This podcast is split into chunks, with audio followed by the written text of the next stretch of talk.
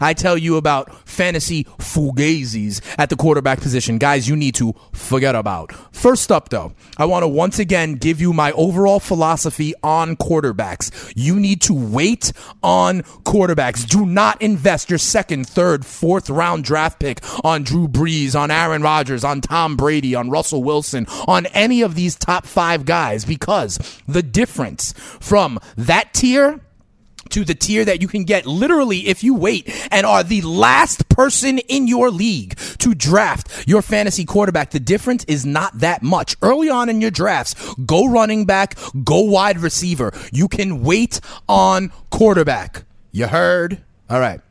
That being said, I think that there are some quarterbacks. Remember, I gave you Ben, I gave you Stafford yesterday. These are guys who I would even pick ahead of some of these fantasy fugazis for 2017 at the quarterback position. The first guy I want to talk about is the quarterback of the Dallas Cowboys, Dak Prescott. Dak Prescott right now is the consensus QB 12. He is going 93rd overall. There is no reason to invest in Dak Prescott. I'm sorry to my man Corey Parson, the fantasy executive, who you will hear with me on Sundays on the on the lineup lock show. He's a big Cowboys guy. He's a big Dak guy. I'm telling you, you need to fade Dak Prescott. Let the Corey Parsons and people like them draft him. Here's why. Last year, Dak Prescott had four interceptions all season long.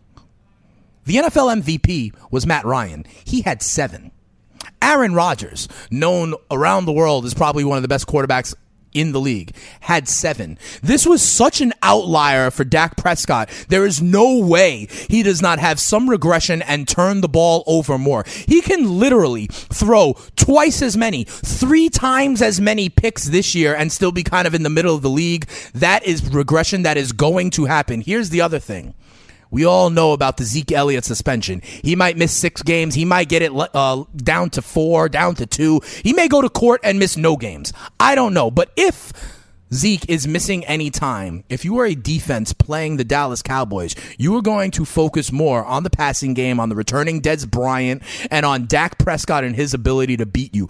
I think that there is no way that Dak Prescott replicates the protection of the ball and the output that he had last year. Also, a little known secret everyone talks about how amazing this offensive line is. I expect slight regression from their offensive line as well, with guys like Jonathan Cooper at guard instead of what they used to have, Doug Free. Okay. I think all of these combine to the fact that there is no reason you need to spend for Dak Prescott. Like I said, I'd rather Matthew Stafford. I'd rather Ben Roethlisberger in this spot. I think the Cowboys are going to try to be a ball control offense that are running the ball, whether it's with Zeke, whether it's with McFadden, whether it's with Alfred Morris. All of these are reasons that you should not be evaluating Dak Prescott as QB 12 in your drafts. I say fade Dak Prescott. He's a fugazi. Forget about him. Keep it moving. The next quarterback I'm going to mention is all the way up right now at QB 4.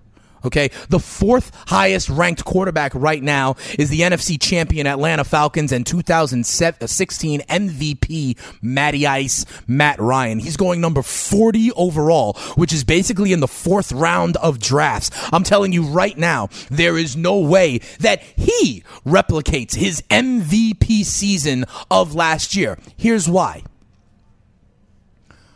Offensive coordinator Kyle Shanahan is now coaching the San Francisco 49ers, okay? In years past, Matt Ryan was a guy who would start fast, like the Atlanta Falcons, and then he would nosedive at the middle towards the end of the season. What was different last year was that Kyle Shanahan, he created mismatches usually through scheme. Okay, they had a lot of motion plays, they had a lot of complicated schemes. If you remember their game against the Seattle Seahawks last year up in Seattle, they had a couple of busted coverages from the Legion of Boom that like to play straight up, play that cover three. They were scheming things differently, okay? And that is not there with Kyle Shanahan. I think now with Sarkisian as the offensive coordinator, I could see regression from that entire offense. Here's the other things to consider.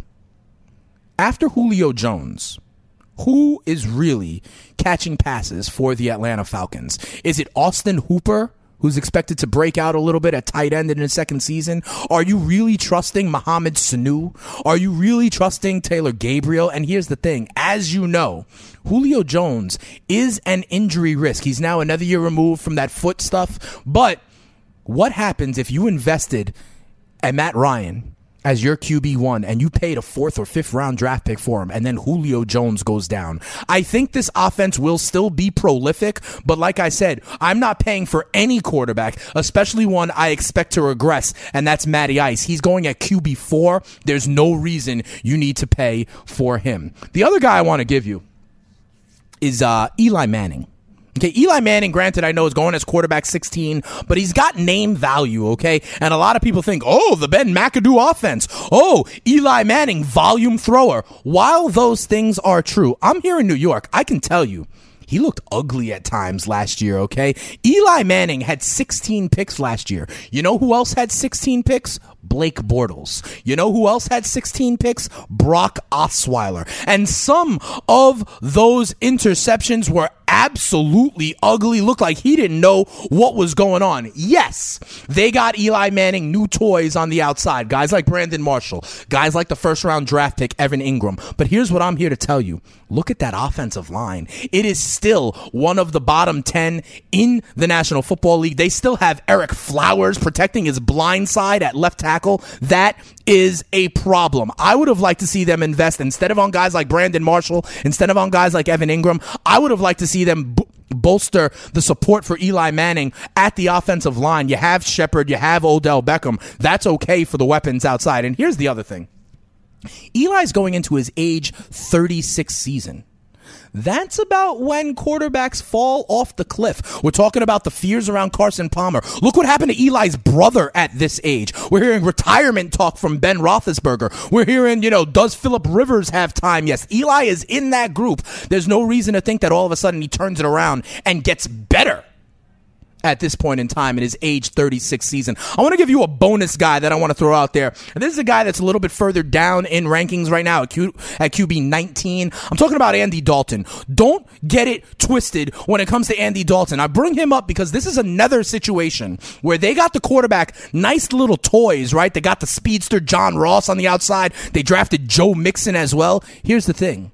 They let Whitworth go. They let Zeitler go. Those were two all pro caliber offensive linemen. Yeah, it's nice that you got John Ross to blow the top off the defense. But you know what you need in order to get the ball to John Ross down the field? You need time in the pocket.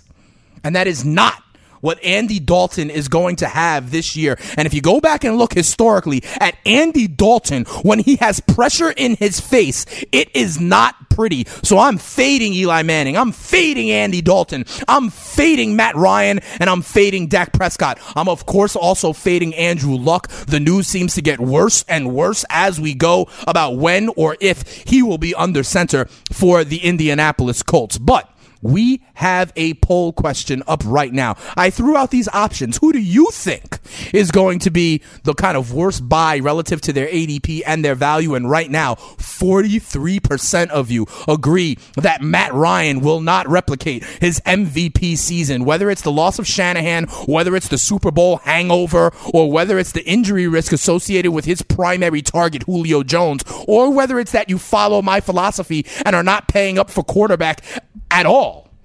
That is fine. But these guys, for me, on the fantasy freestyle, they're my quarterback fantasy fugazis. Forget about them. He says it's a fugazi. What's a fugazi? And you fugazi if you think I'ma admit wrong. No, no. What? What is a fugazi? Well, fugazi means uh, phony.